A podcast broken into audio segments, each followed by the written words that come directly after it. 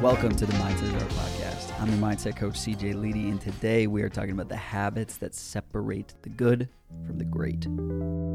The big old Buddha said, drop by drop is the water pot filled. Achievement is a process that occurs over the long haul. The highest of achievers understand the importance of disciplined habits over the long run. Success is a marathon. The habits that we're covering today are not going to come as much of a surprise to you, okay? The most common habits are simple.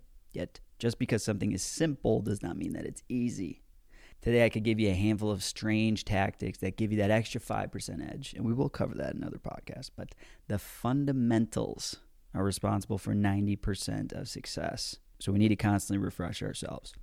In Charles Duhigg's book, The Power of Habit, one of the best books written on habit, he coined the phrase keystone habits. A keystone habit is something that impacts everything else that you do. There's certain routines that lead to a cascade of other actions just because you accomplish that one thing. So, without further ado, number one is an absolute keystone habit right here. You win the morning. For some of us, this is getting up early. Grant Cardone says his number one goal is to always beat the sun up, wake up before the sun. Or for a lot of people, it's exercising early in the morning. For Richard Branson, he goes for a swim or goes kite surfing around his island. And for some people, it's about sleeping in, like Jeff Bezos. So winning the morning is different for everybody. It's based on what's important to you and what you're after. The key is to have intention in your morning and make sure that it's setting you up for success. And honestly, a lot of the highest achievers wake up early. Apple CEO Tim Cook and Disney CEO Robert Iger both get up at 4:30 in the morning. Mark Wahlberg is the same. He says he wakes up at 2:30 in the morning.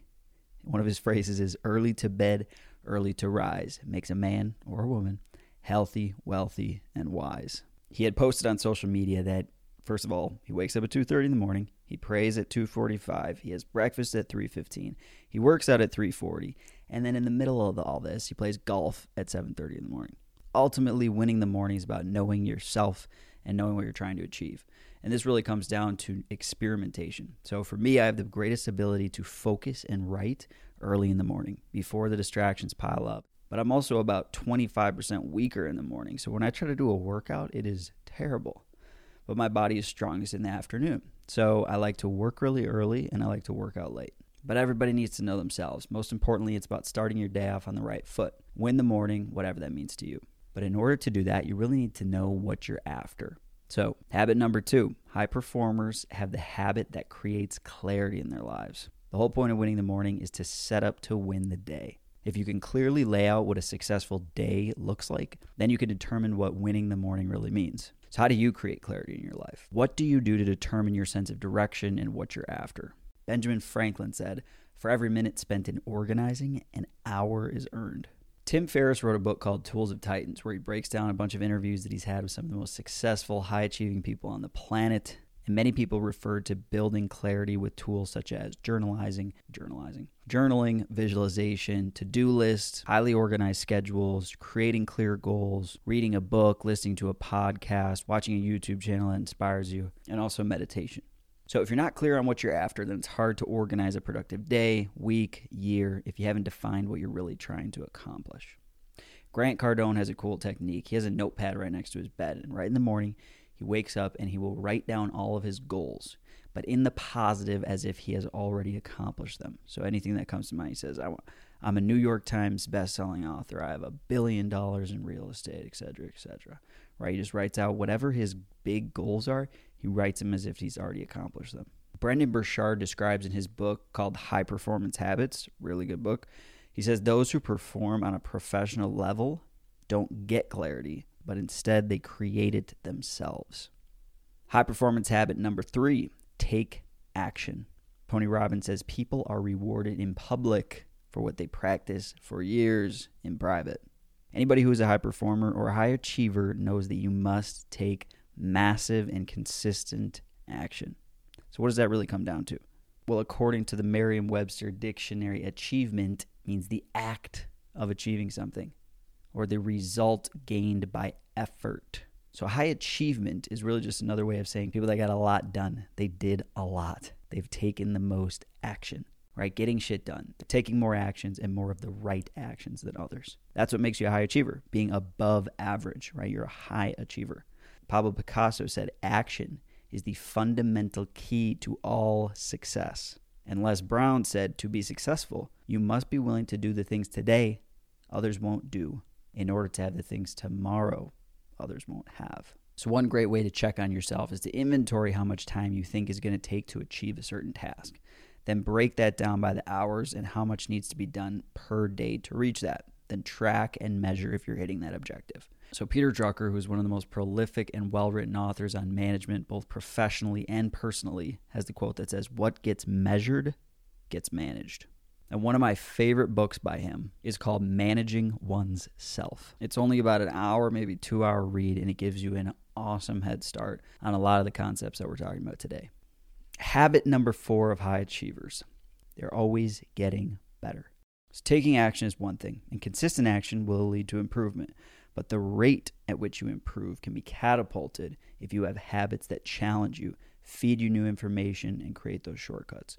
Having something that helps you improve upon your craft is crucial whether that's just practicing it, watching YouTube tutorials, reading books about it, being coached within it, having mentors.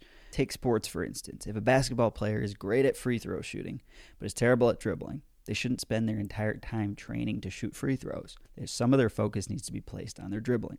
Or take learning to play guitar. In order to improve, you got to keep learning new songs, new skills, new theories. Otherwise, like myself, I'll end up playing the same thing over and over and I kind of hit a plateau of improvement. But if there's a new challenge and something that's being improved upon, then there is growth. So, what areas of your life are you consistently involved in, and what are you doing to improve and continue to grow within them? And high performance habit number five high performers build endurance in their mind and body, mentally and physically. As we've said, achievement in large part can be deduced down to doing a lot, getting a lot done. The right stuff, of course, but a lot of the right stuff. And what does getting stuff done require? Energy. So, where does that energy come from? Our body and our mind. Whether this is high performance in business, sports, parenting, those who are the best in long term performance take great care of their mind and body. What do you do to keep your body and your mind sharp and full of energy? The 10,000 hour rule. That is a lot of productivity, right? If you're neglecting your health and your energy levels, you're not going to make it, right? So that's a healthy diet, it's nutrition, it's good sleep. I was just watching a movie by Jonah Hill where he's interviewing his therapist. I think it's called Stutz. And there was a really good quote on there. I can't remember it exactly. He was talking about how he felt like when he was growing up, when people were talking about health and diet and working out, it was about physical looks versus your actual health, your mental health, your longevity, your ability to go out and do the things that you want to do. And his therapist said that one of the primary focuses that he uses for people who are depressed is to start by taking care of their body. Start working out, start getting onto a healthy diet. And I believe he said 85% of the depression was solved by people just taking control of their diet and fitness. So, high performers, the vast majority of them exercise at some point throughout the day they find space for it. This is about increasing your endurance. You know, if you can't walk for an hour, if you can't run a mile, odds are you are probably leaving potential on the table, right? Your body is just not tuned up to produce high states of energy. It's not just about looks. And bringing it back to Richard Branson, who does work out most mornings, he said, I seriously doubt that I would have been as successful in my career and happy in my personal life if I hadn't always placed importance on my health and fitness. So those are the five. Number one, they win the morning. Number two, they create clarity. Number three, they take massive, consistent action. Number four, they have continuous practice, learning, and improvement. Number five, they maintain physical and mental health and endurance. And I'll leave you with a little bit of bonus material here. Habit number six don't set out to be a high performer or a high achiever. Set out to accomplish something valuable to you. If it's really meaningful, the rest will fall into action. So that's what we're working with today. I appreciate you tuning in for today's episode. It would mean the world to me if you want to leave a rating, a review, or share it with somebody that you thought might find value. But more than anything, I appreciate you being here. Today, if you're interested, head on over to cjledy.com, join the mailing list, stay up to date on the book launch, new podcast, and other mindset motivation. This is the Mindset is Art podcast. Thanks for going MIO.